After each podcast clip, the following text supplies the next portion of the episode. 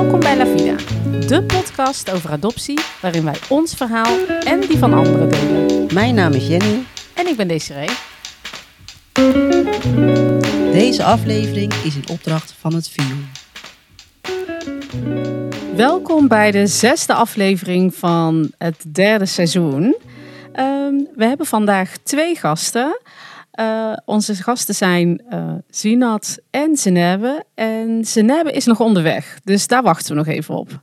Het thema van vandaag is identiteit. Ja, en inderdaad, uh, Zinat, welkom. Um, zou jij jezelf even voor willen stellen? Jazeker, um, dankjewel. Uh, mijn naam is Sinat, ik uh, ben 25 jaar oud en ik ben geadopteerd uit India. Ik woon in Amsterdam. Nice. Welkom. Welkom. Uh, wij starten eigenlijk altijd uh, met de vraag: wat betekent jouw naam voor jou? Wat, wat, doet jouw naam met jou voor jouw identiteit? Interessante vraag. Goede vraag ook. Uh, mijn naam betekent oorspronkelijk glorie. Um, alleen mijn naam is veranderd door mijn adoptieouders. De uitspraak is hetzelfde, je zegt Sinat. Maar de spelling is origineel um, Z-E-E-N-A-T. En nu is het Z-I-N-A-T-H. Oké. Oh. Ja. En, en wat vind je daarvan? Ik vind het heel jammer. Ja? Ja. Weet je waarom ze dat hebben gedaan? Ja, omdat ze bang waren dat ik uh, anders zou worden gepest met uh, Z-E-E-N-A-T. Omdat kinderen anders Zenat zouden zeggen. Ja, okay. ja. Ja, grappig zo. Nou, grappig. Zo heeft ja, iedereen zo zijn eigen ideeën, wat er dan zou gebeuren. En met de beste bedoelingen. Ja. ja. En heb je dan zelf het idee om het dan nu anders te schrijven of anders te laten schrijven? Ja, ik ben nu, uh, ik sta nu een jaar ingeschreven bij de Kamer van Koophandel. En ik heb nu mijn naam al in uh, Zinat Niduka en dan Z-E-E-N-A-T gedaan. Oh, wow. Ja, en ik wil dat ook heel graag gaan uh, veranderen. Maar ja, het is gewoon heel veel papierwerk en het kost ja. best wel veel geld. Ja. En het is ook nog een beetje hè, dat, um, dat het toch een beetje een, uh, een dingetje met respect te maken heeft naar je adoptieouders. Ja. Dus, Lastig is dat, hè? Ja. Heb je het, wat vinden zij ervan? Heb je het met hun erover gehad? Gewoon hoe jij dat ziet en ervaart? Ja, maar ik wil sowieso ook mijn uh, achternaam graag veranderen. Oh. Ik uh, heb nu nog mijn, de uh, achternaam van mijn, van mijn adoptievader. Maar ik wil die ook veranderen in uh, Niduka. En dat is wel een naam die zij hebben bedacht. Um, Wie is zij? Uh, mijn adoptieouders. Um, maar het is een, het is een uh, Indiase naam. Dus ik vind dat ook mooier bij mij passen. En dat zou je graag als achternaam ja, willen gebruiken? dat is mijn tweede naam. Ja. En wat vinden jouw ouders daarvan? Ja, ze vinden het... Um, ze begrijpen het deels. Hm. Maar ze, ze vinden het ook wel een beetje moeilijk, pijnlijk. denk ik. Ja, ja. ja. ja dat zijn moeilijke dingen, hè? Klopt. Betekent dat dan dat je uh, niet weet wat je oorspronkelijke achternaam is? Ja. Ja, oké. Okay. Ja. ja, wel een mooie. Het zou wel een mooie oplossing zijn om. Ja, want waarom zou je het willen? Wat zou het, wat zou het je brengen? Als je je naam helemaal gewijzigd zou hebben, zoals je het net omschrijft. Um, het geeft mij denk ik acceptatie van mijn identiteit. Het accepteren van mijn oorspronkelijke naam. Misschien ook een stukje erkenning van je ja, identiteit. Van, precies, ja. en van het land waar ik vandaan kom. De taal ook, uh, of het schrift. Um, maar ook het accepteren van uh, mijn adoptie. Want het is Niluka is wel de achternaam die mijn adoptieouders hebben gekozen. Of de, ja. Um, ja, mooi. Ja. Dus ja, vandaar. Ja, zo maak je er een mooie combinatie ja. van. Ja. ja. Ja, maar het blijft ingewikkeld, want mijn ouders ja. hebben ook aangeboden dat ik op hun kosten mijn achternaam zou mogen veranderen naar Mhm. mijn uh, oorspronkelijke achternaam. Uh, maar daar is er echt nog wel iets in mij wat dat, dat tegenhoudt. Oh, ja. Als je het hebt over een stukje respect. Ja. Interessant ook dat jouw ouders ja. uh, dat aanbod ook hebben ja. gegeven. Super, super ik, mooi. Ik was ontroerd door. Dat kwam ook voor mij redelijk onverwachts. Uh, maar um, ik, weet nog steeds niet uh, of en wanneer ik dat dan ga doen, zou doen.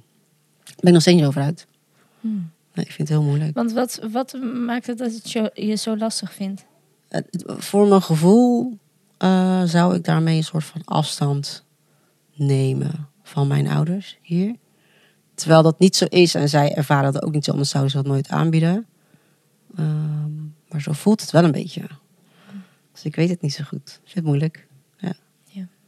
Maar goed.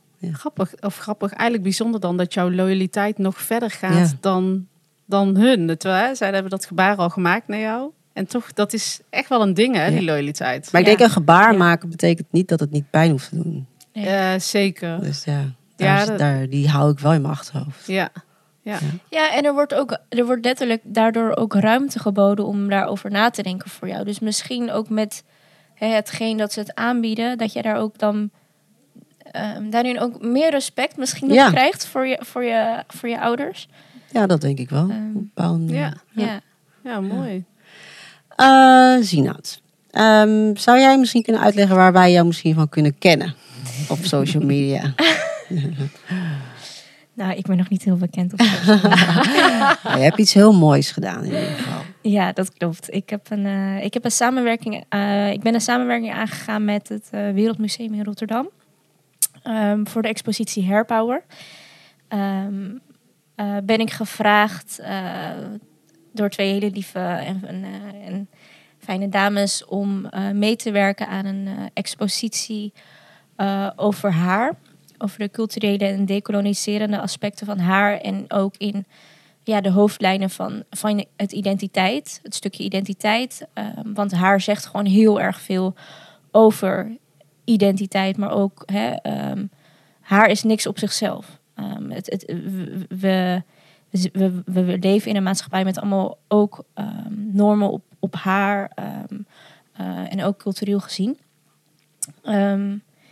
En ik ben gevraagd om, ehm, ja, eh, co-curator heet dat dan, te zijn voor die voor, eh, expositie. En ik heb daarin een, eh, een video gemaakt met heel veel andere mensen waarin we, hebben samengewerkt om ehm, ja, een video te maken om ehm, het perspectief van mensen van kleur die geadopteerd zijn en opgroeien in een witte omgeving eh, rondom hun identiteit en eh, haar eigenlijk te laten zien. En ook omdat ehm, ja, eh, ook als het over adoptie gaat, hè, heb je het gewoon, dan hoor je vaak het, eh, het witte perspectief, het westerse perspectief. En ik vind juist dat er ruimte moet worden geboden aan ons, aan onze mensen, gekleurde, gekleurde geadopteerden, omdat dat er gewoon te weinig is. Mee eens. En hoe heb je dat aangepakt? Eh, want hoe, wat, wat kunnen we zien als je naar die voorstelling, wat zie je dan daar Ehm, van jou? Eh, ja, eigenlijk is het, eh, is, er, is het een video te zien waarin verschillende mensen hun verhaal delen over eh, hun ervaringen rondom hun identiteit, rondom hun haar. Ehm, en daarin eh, staan ze heel mooi afgebeeld. Ehm, maar daarin is het, eh, ik, ik vond het heel erg belangrijk dat, dat wij gezien mogen worden, dat wij onszelf mogen laten zien. Er zit toch een stukje ook schaamte nog. Eh, er zijn gewoon heel veel vragen van ook van ehm, ehm, ja, ik ben geadopteerd, maar, maar, maar wat mag ik eigenlijk ook dragen rondom wat voor haarstijlen? ehm, want ik heb ook witte normen en waarden, noem maar op. Ehm, dus al die, al die, die complexiteit wilden, wilden we eigenlijk gewoon vastzetten. en daarin ook erkenning kunnen bieden aan, eh, aan andere geadopteerden. Ja. En wat, wat betekent jouw haar voor jou? Ehm, ja, mijn haar ehm, betekent mijn stukje identiteit ook daarin met India. Ik, heb, eh, ik ben heel, ja, ik ben heel eh, blij met mijn, mijn, mijn haar. Ik heb eh, vrij dik haar. Eh, maar daarin heb ik ook ehm, ja, best wat lichaamshaar, zoals, ied- zoals, een, zoals een ieder ander. Alleen is het voor mij wat meer gekleurd en wat meer ja, op de voorgrond. En ehm, in mijn omgeving is, was dat altijd heel anders, omdat dat, dat zag je niet. Ehm, dus dat was raar. En hoe doe je dat, zag je niet? Ik ben opgegroeid in een, eh, in een dorp genaamd Mhm. Doen aan de Vecht. Ja. Ik weet niet of ik dit kan zeggen. En je zag niet veel andere mensen die, eh, die datzelfde... Die, precies, die, ehm, eh, die dat ook hadden. Ja. Of het was vooral voor anderen raar. ja. Daar werd je Plus- op aangesproken. Ja, plus je bent gekleurd. Hè? Je hebt nog je hebt extra veel ha- armhaar, maar ook bij je rug en het nekhaar. Dus het is, eh, ja, Anders. het is anders. Ja. En, Ja. eh, Heb je daar last van gehad? Eh, ja, ja, daardoor is, eh, is mijn eh, ehm, beeld eigenlijk ook wel een beetje vertekend om je, hè, ja, je zelfbeeld ook. ehm, omdat je toch heel erg wilde voldoen aan die schoonheidsidealen, die westerse schoonheidsidealen. Dus hè, dat het allemaal zo glad en Mhm. netjes mogelijk is. Dus daarin eh, pas je jezelf ook aan. Ja. Ja. Daar komt Zenebe binnen. Oh, daar zijn we blij mee. Dat is nog best snel, Zenebe. Welkom. Kom erbij Super dat je zitten. er bent. Ik weet niet of ik verstaan ben. Je bent midden in de uitzending, eh, kom je erbij zitten. Dus je krijgt een microfoon en een koptelefoon op. En met het zweet op je rug. Als het goed is ben je nu te verstaan. Kijk eens even of dit lukt. Hoi, hoi allemaal. Hoi. Hey. Nou, misschien goed om jou nog even voor te stellen. Senebe, welkom. sommige mensen, we gaan zo meteen met jou eh, verder eh, zien, Nat. Maar eh, sommige mensen kennen mis jou eh, misschien al wel. Senebe is de zoon van Rob Marvee. Ehm, jouw vader heeft een boek geschreven en een theatervoorstelling gemaakt, waar jullie ook een deel aan uitmaken. Ja, En Senebe heeft al eerder, bij ons in de geweest. podcast geweest. ja, klopt ook. Dus wil je Senebe zijn persoonlijke verhaal horen over zijn adoptie? Luister dan vooral naar seizoen 2. Daar zit Senebe in. Senebe, je mag iets dichter bij de microfoon als je wil. En wil jij je nog zelf even voorstellen voor degene die je nog niet kennen? Ja. Eh, ja, ik ben de Senebe Marafee. Ehm ik ben 26 jaar inmiddels. Eh vorige keer was volgens mij nog 25, dat Ja. de podcast opnamen. Ehm, en ik ben bij jullie terechtgekomen na aanleiding van het boek wat mijn vader heeft geschreven. En eh, daar hebben we toen een podcast mee gedaan. En een voorstelling eh, bij gemaakt. En die zijn we nu nog steeds aan het spelen. En ik woon in Nijmegen. Ik sport graag. Ik maak graag muziek. En ik werk met vluchtelingen. Eh begeleid minderjarige vluchtelingen bij het zelfstandig worden in eh, Nederland. Leuk. Dus dat is een beetje hoe mijn leven eruit ziet op het eh, moment. En waar ben jij geboren? Ethiopië. Ethiopië. Ja, Addis eh, Ababa. Yes. Abeba.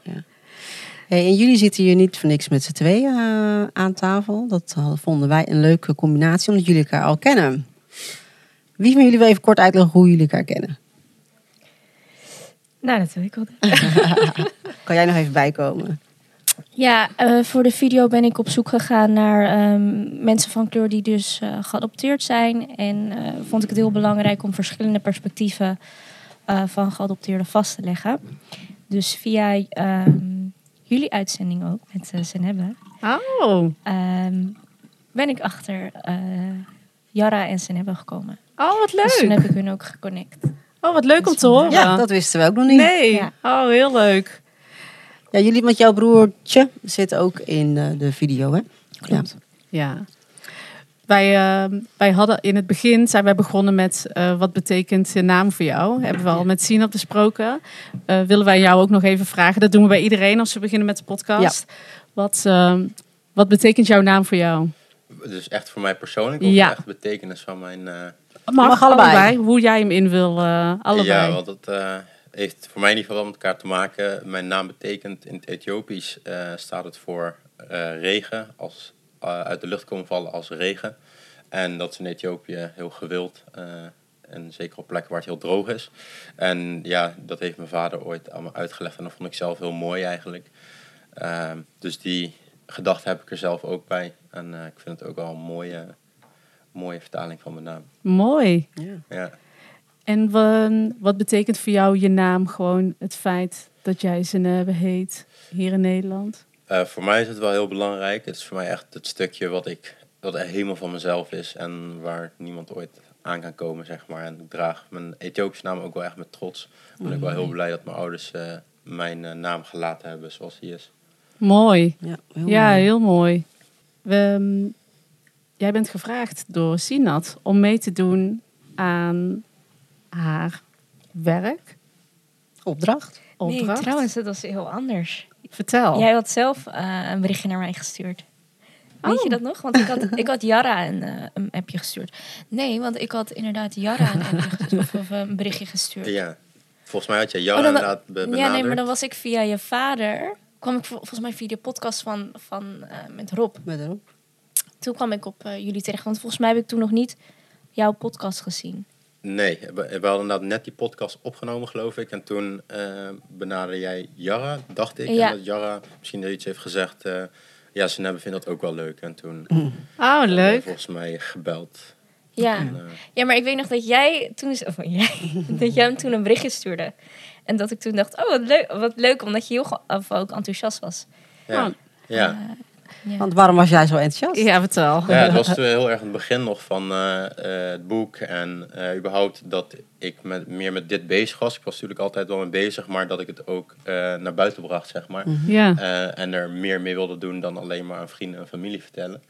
Eh dan was dit eigenlijk het eerste wat echt, eh, waarin ik me serieus genomen voelde, zeg maar. Ja. Eh, en dacht, oh, mensen willen het oprecht ook horen.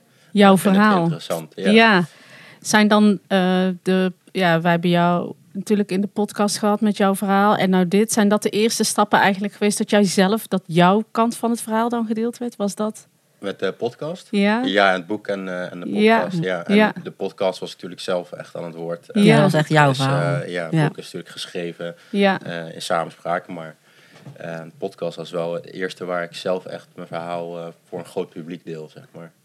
En wat, eh, wat sprak jou aan eh, in Sinat haar opdracht waar ze mee eh, ging werken, waar ze aan ging werken? Ik haar. denk dat het voor mij een heel sterk project was, omdat haar is voor mij altijd wel iets geweest dat me altijd heel erg liet, liet zien dat ik toch anders was. Ehm, dus het heeft wel een grote rol gespeeld. En ehm, ik vond het tof om aan zo'n groot project voor een wereldmuseum te mogen meewerken. En ja, puur ervaring opdoen en eigenlijk alle kansen die komen aannemen. En eh, dan zien wat daaruit komt. En wat voor rol speelde jouw haar in jouw eh, leven? Ehm, Of nog steeds? Nog steeds. ja, ik ben, hoe ouder ik word, hoe meer ik met mijn haar bezig ben gegaan, denk ik. Mhm. En vroeger was het altijd wel zo, eh, nou ja, volgens mij ook verteld in het filmpje, met luisterkammen was het altijd een ding. Dat de mo- moeders moeilijk met de kam doorheen kwamen en niet goed wisten hoe ze dat wel moesten doen. Oh, dat mensen, op de basisschool. Ja. Oh ja. Oh, dat zijn, ja, oké. Goed, voorbeeld. Dat is Ja. bizar, ja. Ja, en eh, zij kennen dat natuurlijk niet. En het is niet om iets kwalijk te nemen. Maar eh, dat is- als kind is dat wel, voelt het wel van, oh, ben je bijzonder. Ben je of, anders? eh, ben je anders inderdaad. En, ehm, of bijvoorbeeld op een feestje, dat mensen vragen of ze aan je haar mogen voelen. Dat is ook goed bedoeld. Maar Oh, die ken ik ook wel, ja. eh, Ja, hoe vond je dat? ja, ik vond het toen altijd leuk. Maar ik weet niet of dat een coping-strategie Ja. was. Of dat dat... eh, dat ik- ja, ik vond het af en toe wel leuk. Maar na drie keer ben je er ook wel klaar mee. Ik, ja, we, we leven in 2000 eh, zoveel. Dus eh, ik had wel het idee dat meer, met mensen meer eh afro-kapsels hadden gezien eh, dan alleen ik. En dat leek dan alsof ze het voor het eh, eerst zagen of zo. Ja, zo Ja. lijkt dat dan, ja. Vragen mensen dat nu nog wel eens aan je? Ja, nog steeds wel, ja. En hoe ga je daar nu mee om dan? Als ik het nu niet wil, dan zeg ik ook gewoon van nee, liever niet. eh, Ja. om, ja, gewoon daarom niet. En, ah, mensen accepteren het ook. Het is ook Ja. helemaal prima. Wat ik voorheen misschien altijd voelde van, oh, ik moet het nu ja zeggen, wat helemaal niet zo is. Ja. Ja, wat is Dus dat dan? Ik heb dat ook. En ik ben dan nog klein, dus mensen zijn ook sneller naar überhaupt dan eerst te doen en dan te vragen. Oh Dat ze er ja. makkelijk bij komen. Ja. Maar de, het is heel apart. Ik weet niet wat dat is. Heb jij dat ook gehad? Mensen aan je haar willen zitten? Eh, ja, alleen ehm, dat waren dan van, vaak eh, kinderen. Oh. Ehm, maar niet zozeer, om de, niet zozeer omdat mijn haartextuur anders, of, eh, ja, anders is. Want ik heb gewoon eh, ja, een beetje stijl. Ik heb het nu gesteld hoor, maar eh, golvend haar. Dus eh, wat dat betreft heb ik een privilege daarin. ja. Eh, maar meer dat ze het juist willen vlechten en noem maar op. Ah ja. Dus op die manier. Hm. Heb je dat als verve- vervelend ervaren? Nee, Nee, nee. nee. Ik heb daar zelf helemaal geen... Eigenlijk zelf bij mij, mijn haar is nooit een vervelend... Nu meer. Mijn haar is heel erg veranderd. En dat ik nu echt altijd eigenlijk op zoek ben naar een kapper. Nu, ik heb één kapper, mijn vriendin, die dat wel kan. Maar er zijn heel veel kappers die echt niet met mijn haar om kunnen gaan. Nee. En dan voel ik me echt... eh, eh, hoe zeg je dat? Dan, dan voelt het vaak alsof ik dan het probleem ben. Ja. Want het ligt aan mijn haar. Ja, precies. Dat heb ik ook vaak bij de schoonheidsspecialist. Dat ik nu eindelijk gewoon ga ik naar Rotterdam. En dan kan ik, kom ik mensen tegen die wel mijn huid herkennen. En die wel weten wat ze mee om te gaan. En niet zo van, oh ja, ja, jij hebt een, ja, maar jij hebt een donkerdere huid. Dus dat wordt wel lastig. ja, dat weten wij dan niet hoe we daarmee om moeten gaan. Nee, dus dat is dan wel jammer Ja. voor jou dan. Ja, dat is Ja. jouw probleem. Dat is jouw probleem Ja. dan. Ja, ja ik heb kappers sowieso altijd een probleem gehad hoor. Dan Ja, ik ik- wil ja, zeggen, heb jij nooit... eh, altijd een probleem gehad met een goede kapper vinden. En ik ben inderdaad dan ook wel eens echt naar een, gewoon een, mag ik het zeggen, witte kapper. Daar kwam ik altijd teleurgesteld eh, vandaan. Die snapte er echt helemaal niks van hoe ze mijn haar moesten knippen. En eh, ik wilde als kind gewoon stijl haar hebben. Want eh, dat pluist en je weet niet wat je ermee moet. Je weet niet welke haarproducten je moet gebruiken. Mijn ouders wisten dat natuurlijk ook niet zo goed. Want die hebben ook geen krullen. Dus ja, dan ben je zoekende. En dan deed ik er altijd maar zoveel mogelijk gel in. En een staart in. En weet ik het wat. En pas op latere leeftijd nu. Ja, de afgelopen, wat is het denk ik, tien jaar of zo. Ben ik echt trots op mijn haar, op mijn krullen. En draag ik het ook met eh, trots. En is dat ook echt wel een belangrijk onderdeel van mijn, wie ik ben en van mijn identiteit. Ja. Wisten jouw ouders hoe ze om moesten gaan met jouw haar? Nee, ik ben ehm, tot ergens op de middelbare school ben ik ook altijd gewoon door eh, Rob geknipt op het balkon. Rob is je vader. Rob is mijn vader Ja. inderdaad. En ehm, eh, ik weet niet waarom. Ja, nou ja, zij wist natuurlijk ook dat kappers niet echt met onze haren om konden gaan. En we hadden toen de tijd ook niet echt veel eh, buitenlandse kappers in de buurt. Ehm, dus toen deed Rob het gewoon op het balkon. En nou op een gegeven moment middelbare school geloof ik, eh, had ik zoiets van, oh, dat vind ik niet cool. Dat ik door mijn vader word geknipt. En ik wil ook een kapsel zoals alle anderen. En toen ben ik volgens mij een keer naar een Turks kapper gegaan. eh nou ja, opscheer genomen, zeg maar. En toen ging een wereld voor me open. En toen dacht ik, oh wow, ik kan van alles met mijn haar eh, doen. ja. En toen eh, ben ik eigenlijk daarna altijd naar de kapper gegaan. Maar mijn ouders die, eh, hebben dat zelf geknipt. Mijn vader vooral. Ja. Ja, dan... Ja. Ja. La- las je vader zich dan ook in? Hoe je, hoe je Nee, het was, het was gewoon kort week. eh. Ik heb er één keer luister gehad en toen moest ik helemaal kort. En uh, eigenlijk altijd, nou, als het te lang was en ging klitten, dan uh, ging het eraf knippen. halen, Maar ja. het was niet dat hij zich uh, inlas of zo. Hmm. Dus gewoon uh, ouderwets met een schaar en een uh, tondeuze. Zou je dat ouders adviseren? Kind, met ouders die nu kinderen geadopteerd hebben. Met haar dat niet lijkt op hun eigen haar. En waarvan ze denken, wat moet ik hier nou eigenlijk mee? Laten we maar gewoon standje 2 met de tondeuze doen. Want dan ziet het er in ieder geval verzorgd uit. Ja, ik denk wel dat dat, uh, dat het veel voordeel op kan leveren. Uh, zowel voor ouder als kind. Want uh, het kan misschien ook nog een leuk iets worden. Kun je samen je haar gaan doen. Um, en ja, het is ook een stukje cultuur wat erbij hoort, denk ik. En dat is belangrijk, denk ik, uh, als adoptieouder, dat je dat, uh, ja, dat je daar weet van hebt. Ja. Ja, dat kwam ook wel in jouw uh, video uh, wel naar voren. Ik vond, ja, wij zijn er zelf ook heen geweest. Wij zijn er geweest, ja. Nou, wij, uh, ik vond het best wel indrukwekkend. Ik ook wij, was geraakt ja. door een aantal quotes en gewoon Ja. door de hele setting. Hoe het opgezet is, de video. eh, het raakte me. En eh, ja. Ja, zo, wij, kenden, wij kenden jullie allebei al een beetje natuurlijk. Hè. Zien dat we hadden je al een keer eerder gezien bij een bijeenkomst van La Vida. Nou, uh, met Sen hebben we, hebben natuurlijk al een podcast opgenomen. Maar hoe open en hoe um, kwetsbaar jullie Ja. opstelden in die video, dat raakte ons echt. ja, hè? zeker. Ja, ik vond het heel um, mooi en echt. Kun je een voorbeeld noemen toevallig? ging vooral over eigen identiteit. Ja, Ja. Dus zoeken naar... Opgroeien in een, in een witte cultuur en eh, zoekende zijn naar het, het, toch het anders zijn. Ook met je haar eventueel. En eh, ja, daarin kwamen een paar hele mooie quotes naar voren. Dat ik dacht, ja, die zijn echt raak. Ja. Ik, ik heb een aantal quotes. Twee van jou, uh, Zeneb, en één van uh, Nasrin. Ik denk dat ik gewoon even voorlees. Ze zijn Ja. heel pakkend. ja. Uh, die van Nasrin is... uh, Sorry, ik moet toch even onderbreken. Het is Nasreen. Goed dat je het zegt. ja goed Nasrin- dat je het zegt. Nasreen, excuus. Uh, de quote is: Hoe zou mijn moeder haar haar dragen? Zal zij ook moeite uh, hebben met het accepteren van zichzelf? Of sla ik de plank volledig mis? Ja, die vond ik heel mooi. Ik heb mezelf ook wel eens afgevraagd: hoe, wat voor haar zou mijn moeder hebben? Dat is, ik vond het een hele mooie. Uh, Ik ja. heb dat helemaal niet gehad. Nee? Ik, dacht, nou, maar ik dacht dat mijn moeder heel ander haar had. Toen ik haar Oh. zag, dacht ik... eh, dit was niet het plaatje. maar, Oh, ik was daar, maar ik was daar niet per se echt heel erg mee bezig. Hadden jullie dat? Ehm, nee, ik, ik denk juist ook, hè, we, ehm, we zijn zo, wat ook in de video naar voren komt, we zijn zo bezig om het verleden achter ons te laten. Dus, ehm, en om, om mee te kunnen komen in, in dit systeem, dus in deze familie, in deze, in deze omgeving. Dus ik dacht totaal niet over, na over, weet je wel, dat ik mezelf daar echt in beperkt van, oh, maar ik kan niet zo denken, weet je wel, want ja, ehm, misschien is ze er wel niet meer, weet je wel, dit, dit en dat. Oh, Ehm, ja. dus eh, ik merk dat ik er nu steeds meer, weet je wel, dat je dingen ook kan gaan accepteren. Bijvoorbeeld je huidskleur, weet je, bijvoorbeeld je haar, bijvoorbeeld je lichaamshaar, weet je, bijvoorbeeld je, je lichaamspostuur, je lengte. Dat het, het zijn allemaal, ja, delen die jij draagt van je, van je moeder, Ja. van je familie. Zeker.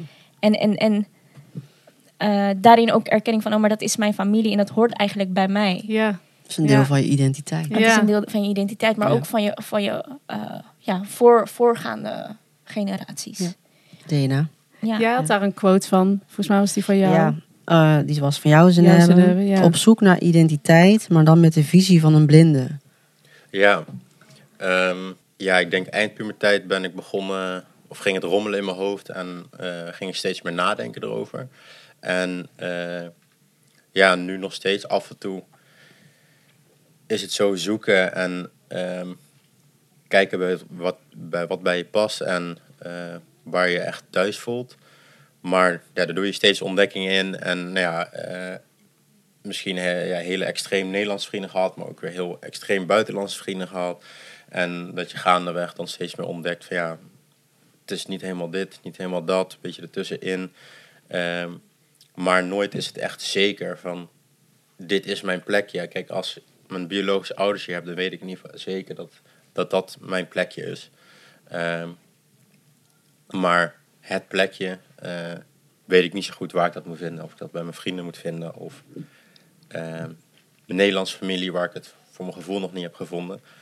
Dus het is een zoektocht, maar ja, nooit zo goed weten welke kant je op moet. Ja. Ja. Best wel herkenbaar, Of waar je denk naar ik. zoekt, misschien. Waar je naar zoekt. Ja. Maar ik denk dat het nooit helemaal volledig of zo zal voelen.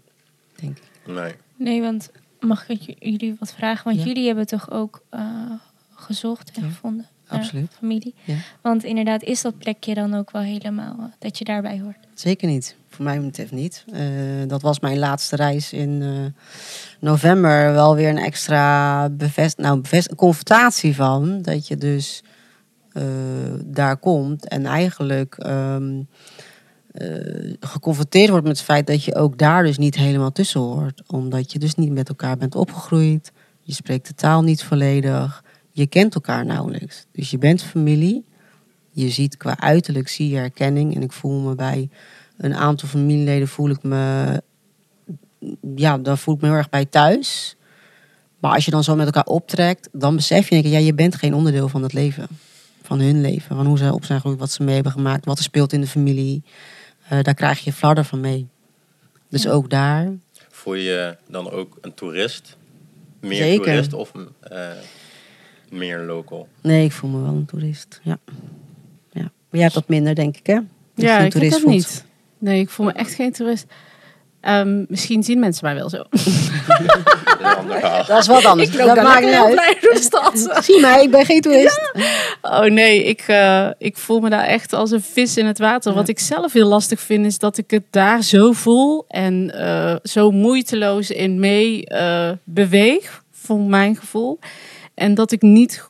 Ik, ik, ik kan geen manier vinden om dat hier in Nederland voor te zetten. Omdat ik hier in mijn oude patronen en de dingen die we hier gewend zijn om te doen, eh, doen. En dat ik. eh, ik heb niet genoeg mensen om me heen, zeg maar, die mij kunnen helpen om die Dat vast te cultuur levend te houden. Of de cultuur, eigenlijk- ja, eigenlijk gewoon alles wat daarbij komt. En dat kan me soms echt wel aanvliegen of verdrietig maken, omdat ik het, ik wil het zo graag.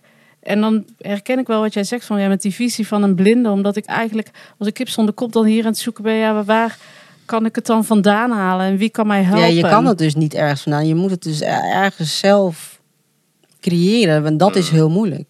Ja, ik denk dat dan het, het meest dichtbij, zeg maar, is dan bijvoorbeeld voor mij Jenny. Ja. Dus dat, eh, eh, dat je samen, zeg maar, toch iets van dat gevoel samen probeert te creëren of zo. En nu zijn we ook wat meer, hè, dat we naar feesten gaan van geadopteerd, maar ook echt van het Colombiaans feest en dingetjes. En dat je dan probeert daar iets te zoeken. En ik zie ook daar met andere geadopteerden dat je dat allemaal aan het zoeken bent. Ja. Mhm. Eh, een soort van een familie aan het proberen te creëren. ja, dat vooral. Ja. Herken je? Ja, ik cringe daar zo erg van. Ja. Ja, en, en daarom heb ik ook heel snel bijvoorbeeld ook eh, niet in Facebookgroepen, weet je wel, gezeten eh, van geadopteerden of eh, bijeenkomsten bij gewoon. Maar of vond je dat confronterend? Nou, ik, ik dacht, je hebt toch ook van die kind- en toekomstdagen. Mhm. Kind en Mm, toekomst. Ken ik niet. Of nou ja, dat was volgens mij vanuit, vanuit Wereldkinderen. Wereldkinderen Oh, ja. inderdaad, vanuit Oh, onze organisatie. Die ken ik wel. Eh, ja. Die dagen.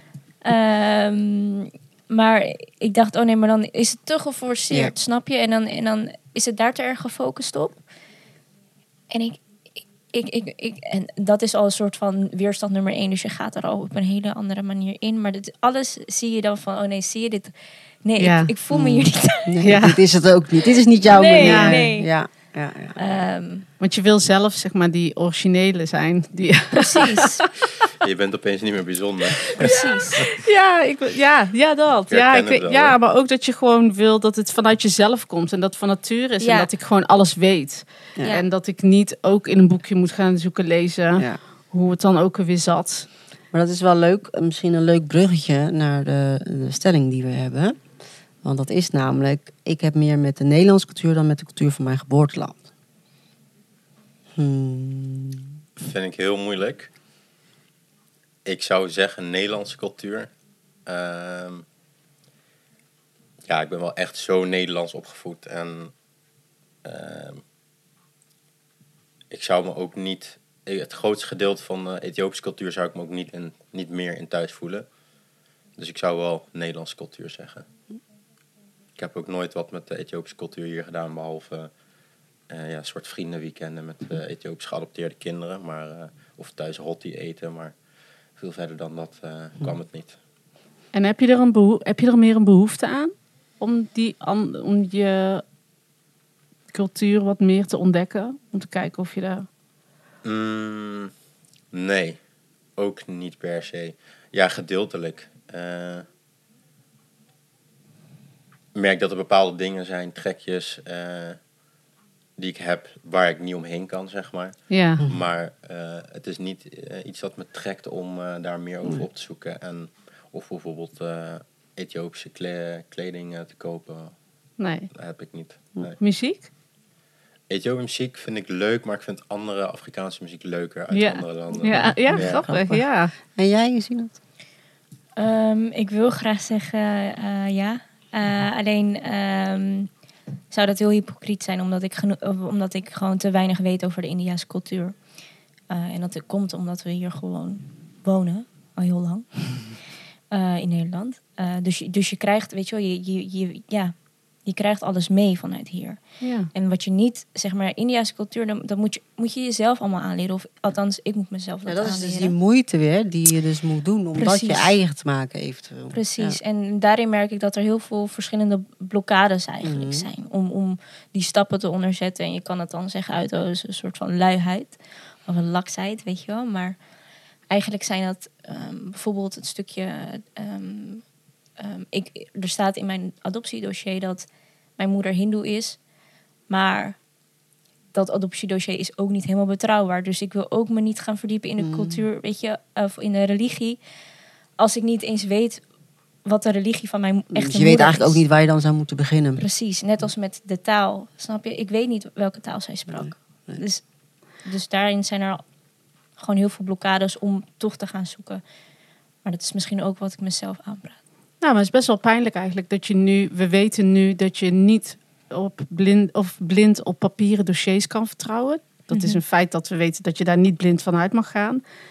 En dat je dus bij voorbaat twijfelt aan alle informatie die daarin staat. En dat je, dat je het je weerhoudt om dieper te graven eigenlijk in je eigen cultuur. Want wie weet is het wel waar. En door al die misstanden die er dan zijn geweest, ben jij super voorzichtig en weerhou je jezelf van die informatie verder te ontdekken. Hè? Dus bijvoorbeeld wel om daar meer eh, in het hindoeïsme verder eh, in te verdiepen. Dus ik Ja. vind dat best wel een pijnlijke Ja. conclusie eigenlijk. Ja. ja, dat is het. Ja, eigenlijk kan je, ja, ontneem je misschien jezelf daarin ook al iets. Ja, maar ik snap ook je weerhouden. Hoe zeg je het dat? is ook een soort zelfbescherming misschien. Ja. Want Ja. wie weet gooi je volledig erin en vind je niks. Nee. Of blijkt het niet te kloppen wat je vindt. Ja, Ik weet niet of ik zo'n teleurstelling goed kan verwerken. dat is het ook, hè? De Ja. angst Ja. voor wat, wat, wat gebeurt Ja. er dan, hè? Ja. ja. Ja. Ja. D- Dat is net als met, weet je, met zoeken, Ja. toch? Ook angst Zeker. om, om niks te vinden. ja, Mhm. Of er niet achter kunnen komen. Kijk, wat je nu weet of niet weet, dat is in ieder geval een gegeven. ja. Mhm. En daar kan je dan nu mee dealen. En wat er dus nog komt, dat weet, dat weet je niet. Hoe zit het met jou, Jen, met eh, stelling?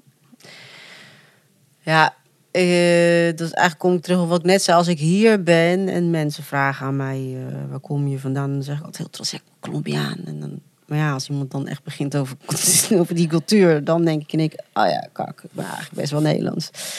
Eh, en daar zit bij mij echt een struggle. En wat jij zegt, jij, noemde net het woord lui. Toen dacht ik, oh ja, dat herken ik. Dat, dat, vind, dat neem ik mezelf dan ook een soort van, ja, maar wat zit je nou, waarom doe je daar niet meer moeite voor of zo? Terwijl ik denk, ja, dat is het niet.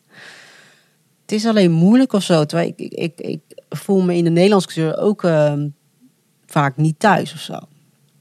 Maar aan de andere kant, weet je, ik heb een Nederlandse partner. En ik ben wel daardoor eh, anders naar de Nederlandse cultuur gaan kijken. In de zin dat ik wat meer ook gek. En de Nederlandse cultuur is niet zo zwart-wit zoals ik het altijd schetste. Van dat het alleen maar eh, kaasblokjes was op een verjaardag. En eh, dat niemand mag, mag mee eten. eh, weet je wel zo. als dat niet gepland is. Ik heb ook wel, wel meer ingezien door mijn partner. Ook dat, dat, dat Nederlandse cultuur niet bij iedereen in elk gezin hetzelfde is. Snap je? Dus daar ben ik wel breder naar gaan kijken. En dat betekent ook dat ik me in die zin ook best wel thuis kan voelen in de Nederlandse cultuur. Ja. Ja. ja, ik ook. Ik bedoel, uiteindelijk is het wel de cultuur waar ik op ben gegroeid. Dus voel ik me bij heel veel dingen toch echt wel thuis. En mis ik ook dingen als ik in Colombia ben van de Nederlandse cultuur. Ik Ja. bedoel, er zijn genoeg dingen die ik anders doe dan mijn familie of die ik voor mezelf Ja, organiseer. Ja. Die toch aardig, ja, ik weet niet of het Nederlands is of dan Westers, Ja. Europees, mag je het noemen. Wat is, ja, Maar om het, omdat ik dat gewend ben en omdat ik dat dan toch wel heel erg waardeer. Ja. Dus ja, lastig. Hij is denk niet zo. Voor mij zou de conclusie zijn: hij is niet zo zwart. Voor mij ook niet. Nee. Nee, eh, nee, nee, Nee. Maar ja, ik zou, ik zou zelf uiteindelijk wel voor Nederland eh, kiezen. Ja. Nou, dan gaan we naar de volgende stelling. Ehm, door kritisch te zijn over je adoptie kom je ondankbaar over. Zie je nou? Ja, bij de westerse mensen. ja, Ehm, ik denk, ehm, eh, dit is naar eigen ervaring en ehm, eh, van, van wat ik daarin heb meegekregen. Dat zijn eigenlijk de, de mensen die er niet zoveel van afweten. Dus de mensen die al eh, niet zo dicht bij je staan. En, en vaak zijn het witte westerse mensen. Ehm, die heel snel een oordeel hebben daarover. Ik zou hem nog misschien nog één keer op kunnen lezen. Ja, zeker. Ja. Door kritisch te zijn over je adoptie kom je ondankbaar over. Ja. Ja. Is dat je ervaring? Dat als jij, ik bedoel, in, ehm, in jouw video zeg jij, sommige dingen zijn best kritisch, hè, die je Mhm. noemt. Heb jij dan reacties gekregen dat mensen zeggen, ja, Nee. dat je nu- ondankbaar bent? Nee, nu, nu eh, heb ik dat nog niet gekregen. Ik denk ook eh, dat mensen dat ook nu niet meer zo snel durven te, te doen. Nee, omdat, Omdat je, je nu een duidelijkere stem Precies. hebt. En ja. omdat je inderdaad, eh, je, je leert door de jaren heen voor je mening op te komen. Maar dat Ja. heeft, weet je, dat, dat weten jullie denk ik ook. Dat heeft zoveel gekost. En weet dat je, kost, nog, zoveel- steeds, dat kost nog Precies, steeds moeite. Zoveel Ja. discussies, zoveel. Eigenlijk het, het, het niet erkennen van iemands gevoel. Mm. Ja, Ja, omdat ze geen idee hebben vaak waar, waar, waar we het over hebben. Precies. ja. Precies. Logisch ook, maar... Ja. Hoe is dat voor jou? Ik, ik denk dat wat ook wel heel mooi was van die clip, vond ik zelf, dat het niet zo zwaar was. Als in, als het een heel zielig verhaal is, dan hebben mensen wat Mhm. sneller de neiging om snel te zeggen van, eh, oh ja, maar ja, het is hier best oké, toch? Maar omdat die video wel iets heel moois Hij was heel, hij was heel is. sterk Ja. en stellig. Ja. Ja. Ja. En voor mij ehm, is dat ook meestal wel mijn ervaring geweest dat eh, toch snel eh, wordt goed gepraat eh, of eh, gerationaliseerd. Ehm, ja, en ik denk dat mensen zich misschien ook beledigd voelen. Eh, Ja. Dat je niet tevreden bent met waar Ja. zij zijn geboren en Ja. opgegroeid zijn. Mensen betrekken het op zichzelf. Ja, precies. Ja. En eh, ja, dat, dan, dan krijg je dat inderdaad. En, eh, ehm, Maar je krijgt Dat toch snel de opmerking, ja Ja. maar je hebt het toch goed hier. Ja. ja. ja, dus dat je eigenlijk het wordt overschaduwd met je moet dankbaar zijn. En Ja. het, Dus er ons- zijn geen twee kampen, zeg maar. eh, Nee, het is beide niet zo zwart-wit, denk ik. Ja, Ik ja. ben heel blij, maar er zit eh, ook Ja. een eh, keerzijde aan. Ja, je kan kritisch zijn over adoptie, eh, maar dat kan losstaan van dat je een gelukkig leven hebt of zo hier. Of Ja. dat je blij bent Ja. met je leven. Of... Ja, toch? Ja, maar het is ook wel spannend Ja. om kritisch te zijn. Want eh, ja, mensen vinden Zeker er die allemaal vinden toch wel wat. wat Dat is wel van. mijn ervaring. Ja, Ja. ja. Als je Voelt echt... voor jezelf ook wel ondankbaar soms om eh, kritisch te zijn over Nou, dat- bij mij niet. Ja, bij mij voelt het af en toe nog wel... eh, Ja? ja. Heb je dan je ouders in je achterhoofd? Of? Ja, onder andere. Ja. Ehm, er zijn nog steeds wel dingen die ik soms denk, maar niet uit zou durven spreken. Dat herken ik wel hoor. Tegen Ja. mijn ouders, zeg Ja. maar. En Ja. ik weet ook niet voor sommige dingen of het nodig is en wat ik daaruit zou halen. Nou, je wil, ook, je wil je ouders natuurlijk ook niet kwetsen. Hè? Nee, precies. Dat is het, denk ik. Precies. Ja. Maar ja, je wilt natuurlijk wel kritisch zijn op je gedachten Ja, en wat ja. je ervan vindt. Maar, ja, dat is eh, wel een lastig spanningsveld. Ja. Dus dan heb je er toch wel meer. Eh, sorry, toch wel. Ja. ja. ja. Maar wat zou het gevolg dan zijn als je het wel uit zou spreken? Ehm, ja. Ik, ik, je wil eh, mensen in ieder geval geen pijn doen, denk ik. En nou ja, ik kan me voor... Probeer me wel eens voor te stellen dat, nou ja, stel je adopteert als kinderen en heb je dan twintig jaar lang alles voor gedaan. En dat je dan dingen te horen krijgt als van, eh, ja, misschien was ik liever daar gebleven. Dat kan, kan me voorstellen dat het echt super heftig is, weet je wel. Want ja, wij als kind hebben allemaal niet doorgehad wat eh, je ouders doen. Ehm, ja, maar aan de andere kant is, jij hebt ook niet de keuze eh, gemaakt om eh nee, geadopteerd te precies. worden. Maar ja, dan in dat opzicht, dan als ik dat bedenk, denk ik van ja, is het wel nodig om dat soort dingen te zeggen? En eh, kan dat wel? Ondanks dat mijn ouders het misschien accepteren Mhm. en het fijn vinden dat ik me zo uitspreek. Ja. eh, ja, maakt toch iets los bij ze, denk ik. Ja, Ja. soms maak je natuurlijk maak je wel, kan je een afweging maken van is, wat is de meerwaarde om een bepaalde gedachte te de- Je hoeft niet al je gedachten per se altijd te Nee, delen. ja, precies. Toch? Ja, dat ja, is ja. gewoon ook in het algemeen. Ja. Ja. Dat is niet Kijk, altijd het, nodig. Het is wel denk ik dat ook daarin, jij bent natuurlijk wel een gedeelte ook open geweest naar je ouders. Hè, waardoor ook je, je vader daarin kritischer kon zijn. Toch ook nu zou hij, heeft hij toch ook gezegd, ik weet niet of ik nu met de kennis van nu ook nog eh, zou adopteren. Mhm. Dat komt ook omdat jij open bent ja, geweest. dat is zeker. Ja. Ja. Snap je? Dus, want, want anders kan je zeggen, blijven aansporen bij mensen, oh, ga adopteren. Ja. Maar nee, maar, want wat hou je dan eigenlijk in stand? Heel, ja, Ja. Ja, en, ja, en als je het ja, in stapjes gaat, denk ik, en ieder op zijn eigen manier, Ja. eh, je komt er wel verder mee, denk ik. Als je dat soort dingen tegen elkaar kunt zeggen. Ja, het kan heel bevrijdend Ja, zijn, denk het is ik. denk ik wel belangrijk om sommige, ja, om wel ja, eerlijk te zijn inderdaad over bepaalde dingen. Blijft moeilijk. Oké, next. Ehm, door het gemis van uiterlijke herkenning in je directe omgeving.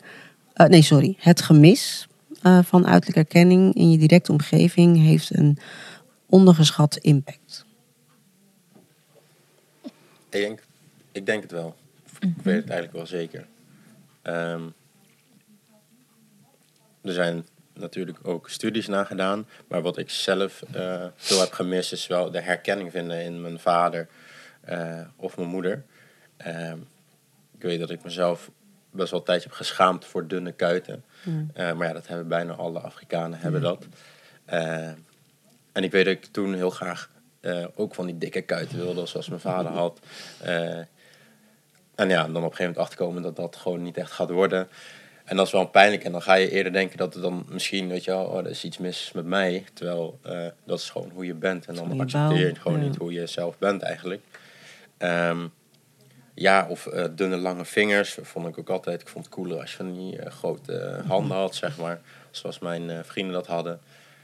Maar dat is ook gewoon je genen en je DNA. En als je dat afkeurt, dan keur je gewoon helemaal jezelf af. En dat is zonde. Ja, Dus ik denk dat Zeg het je wel voor mij was het wel ja. fijn geweest. En net zo bijvoorbeeld Ja. bij eh, familiebijeenkomsten of zo. Eh, Mhm. Tenminste, dat vond ik altijd wel heel soort van, of altijd, dat heb ik met tijden wel een soort confronterend. Dat vond ik altijd wel confronterende momenten. Dat eh, bij een familiebijeenkomst dat iedereen dan een soort van iets van elkaar heeft. Of die lijkt weer op die en die Mhm. tante lijkt op. En dan. En, en ik. Ja. Herken Ja. je dat? Ja. Ehm, ja, ik moet zeggen, ik had dat toen met mijn ex. ehm, dat, dat hij een hele. Hij, heeft, hij had een hele hechte familie. Ook daarin inderdaad overeenkomsten met qua uiterlijk, maar ook qua doen en laten en zo. Ehm, dus da daarin merkt je ook gewoon, weet je, dat de bloedband eigenlijk dat letterlijk ook versterkt. Weet je, Mhm. die, die hechting en eh, noem maar op.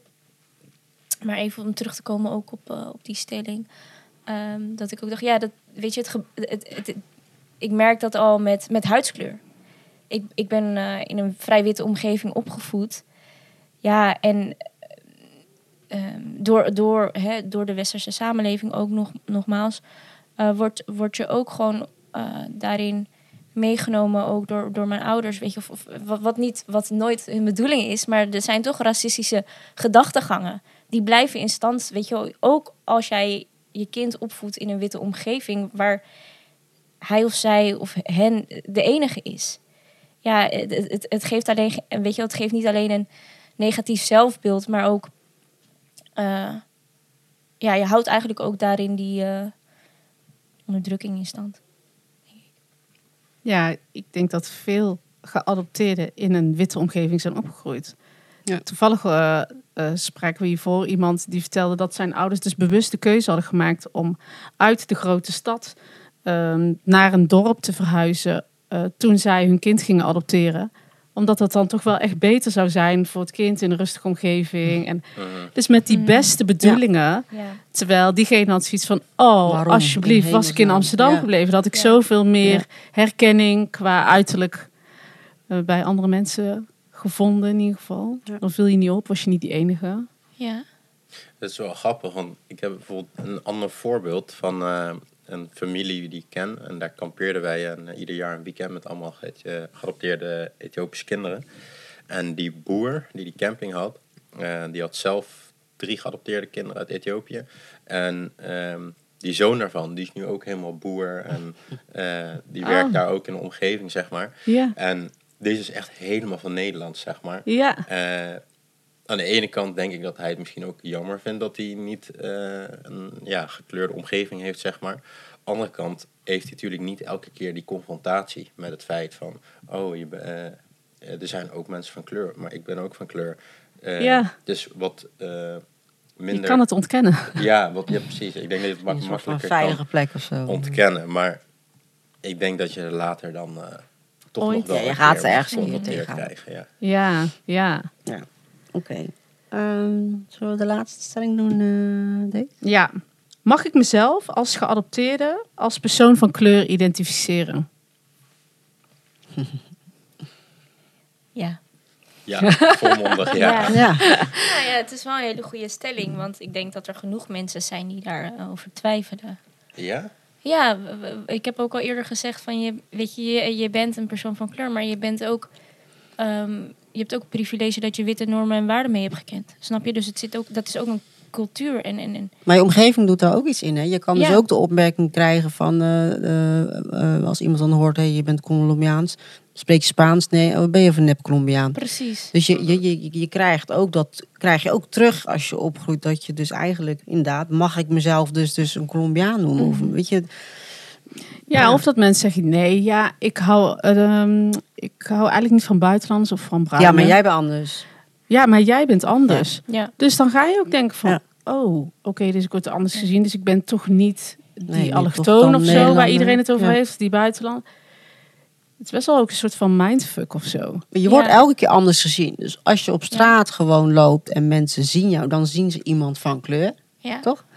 Als je vervolgens ergens thuis komt en je hebt even vijf met iemand gesproken, dan voelen mensen, kunnen mensen de vrijheid voelen om het over allochtonen te hebben en mij aan te kijken. Oh ja, eh, j- jij bent daar, valt daar niet onder. Dus het is wat dat betreft echt dat je denkt, eh, toen ik jong was, dat ik dacht ik af en toe van, hè, maar oké, maar waar hoor ik dan bij? Ja. Wat ben ik? Wat ben ik dan? Ja. Ja. Ja, dat is wel heel herkenbaar, ja. En dat verschilt ook wel inderdaad echt per...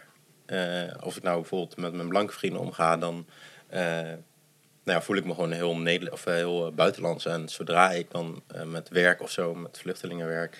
Nou, dan besef ik dat ik echt geen enkele cultuur ken Ja. en gerechten ken en noem het maar op. Ja, En dan denk ik, ja, eigenlijk hier, ik ben in hun ogen echt een vette Hollander gewoon. ja. Ja. Vind je dat Maar ja, wat vind confronterend? ik zelf dan? Ja, wat vind je, Ja. nou, wat Ja, vind je dan inderdaad? Dat, eh, dat weet ik Oh. eigenlijk niet zo goed. Nee. Ik denk dat ik nog niet... eh, ja, ik ben wel gewoon helemaal Nederlands, dus ik, ik zou me wel gewoon eh, Nederlands voelen. Maar ik voel me ook wel echt iemand van kleur. Ja. Zeker wel, ja. Ja, ehm, eh, ja, ik voel me. Ik, ik, nou, ja, vroeger had ik echt gezegd: nee, ik, ik, ik, ik voel me ook Nederlands. Ehm, omdat je dat, of ik wilde dat ook, hè, ook omdat je gewoon, ja, je, hebt, je ouders zeg maar zijn ook wit. Je, je wilt gewoon, je wilt gewoon geliefd worden, toch? Je wilt er gewoon vanaf moment één er ook bij horen. Omdat, horen, ja. Precies, omdat dat ja, eigenlijk is aangeleerd. Ja. Je moet hier. Het is ook makkelijker, toch? Ja. Als je niet, als je Klopt. gewoon bij hoort, Klopt. letterlijk ook qua uiterlijk. En Ja. niet opvalt. Ja. Ja. want daarin inderdaad door, door je uiterlijk. eh, Val je op? Ja, precies. En daardoor, daardoor ook eh, dat je geadopteerd bent. Dus dat, is, dat wil je eigenlijk niet, Ja. want je wil gewoon, ja, gewoon echte, echte ouders hebben, zeg maar, laat ik zo zeggen.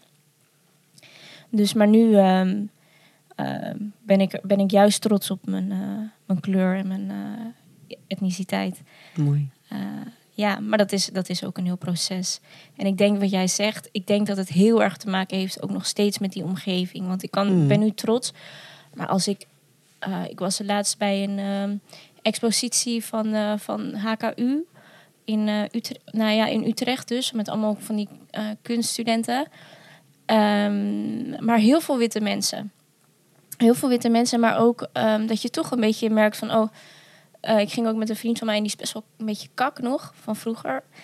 En dat, je, dat hij dan toch altijd zit, maar, ja, maar jij, bent, jij bent, komt uit de BIMS. Weet je, of, je- want het wordt naar beneden De gepraat. BIMS? Ja, Belmer. Oh, Snap je? Daarin ook, want je bent, weet je wel, gewoon, het wordt naar beneden, als, als jij in een omgeving zit waar je eigenlijk naar beneden wordt gepraat, mhm. ga je toch weer soort van wel een beetje aanpassen dat je er toch een beetje bij hoort. Mhm. ja, ja. Ja. Weet je? En dat Mindfuck. is, eh, ja. Ja, ik, er, ik had het heel erg tijdens heel die. ehm, eh, toen er steeds meer eh, werd gepraat over racisme, discriminatie, Black Lives Matter movement. En dat ik zelf op dat moment heel erg aan het zoeken was van gaat dit nou ook over mij? Mhm. Want ik kan me zo relaten aan het gevoel wat die mensen uitspraken en de pijn en het verdriet. Maar mag jij daarbij horen? Mag ik daarbij Mm, horen? ja. Want uiteindelijk kom ik gewoon uit een wit dorpje en heb ik witte ouders en heb ik ook heel veel dingen niet last van gehad met mijn Nederlandse achternaam. En ehm, eh, nou ja, mijn ouders hebben al helemaal nergens last van gehad, snap je? Dus de, daar ben ik best wel zoekende naar geweest. Van, eh, het voelde zo erg dat het voor mij was, maar ik durfde eigenlijk niet mee te doen. Nee. Ik, het liefst wilde ik ook eh, op de barricade staan. En toen las ik een artikel van Max de Blanc, die hebben we ook een keer gedeeld Ja. in, op Instagram. En ehm, daar sprak hen over dat hij hen is zelf ook geadopteerd. En ehm, daar werd gezegd, deze strijd is ook voor ons geadopteerden. En dat, kon, eh, dat, dat stond daar zo uitgebreid en zo duidelijk in omschreven... dat ik dat echt aan mijn ouders heb laten lezen. Van, kijk, dit is waarom, Ja. ik, waarom dit Ja. me raakt. Maar die bevestiging had ik wel een beetje nodig of zo. Want ik, ik was altijd aan het twijfelen van ja, mag ik hier ook iets van vinden? Mhm. Nou, ja, ik had toen, eh, ik, heb, ik zat zelf ook, ik had er ook een beetje een dubbel gevoel bij. Maar ehm, toen ben ik gaan nadenken over, heb ik zelf racistische eh, situaties meegemaakt? Of was ik er zelf slachtoffer van? En ja, het antwoord was ja. En ehm, ik weet dat ik toen een keer heel boos ben geworden eh, op het feit dat ik niet werd binnengelaten. Maar ik was zo Nederlands en ik, was, ik had zo hard mijn best gedaan om er tussen te passen. En toen uiteindelijk word je toch gewoon behandeld als een buitenlander. En toen ik daaraan dacht, dacht ik van ja, maar dan... Daar gaat hij Dan, ook over jou. ook gaat er over. Ja, Ja. ja.